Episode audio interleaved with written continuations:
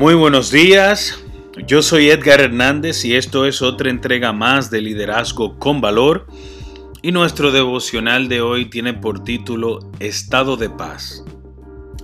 En Salmo cincuenta y cinco, dieciocho el Rey David escribió: Él redimirá en paz mi alma de la guerra contra mí. Amigo, amiga, ¿cuándo fue la última vez que usted sintió una paz profunda en su corazón?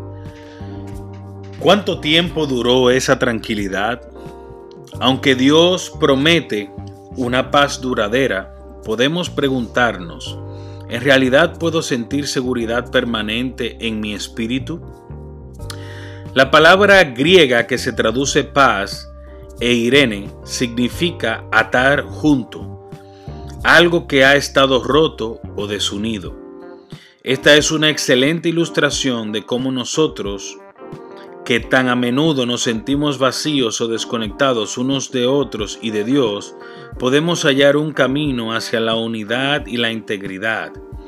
La paz del Señor viene a nosotros cuando estamos unidos a Él por fe.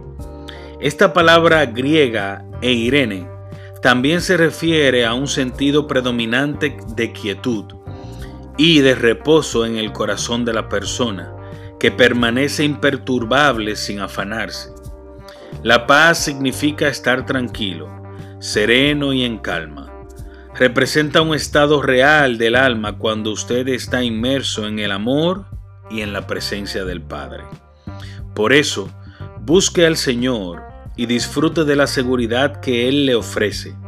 Permita que la paz de Dios sea la norma para que usted viva día tras día y confíe en que Él es el único que puede darle paz verdadera interior para su vida y para que su futuro y su presente sean mucho mejor. Si quieres, puedes orar conmigo de esta manera. Señor Padre Todopoderoso, precioso Señor, te doy gracias por tu paz que supera todos los problemas. Liga mi alma a ti y me conduce a tu perfecto reposo. Gracias, Señor. Amén. Esto fue todo por hoy. Que tengan un lindo día, que Dios les bendiga y nos vemos en otra entrega más mañana de Liderazgo con Valor. Bye, bye.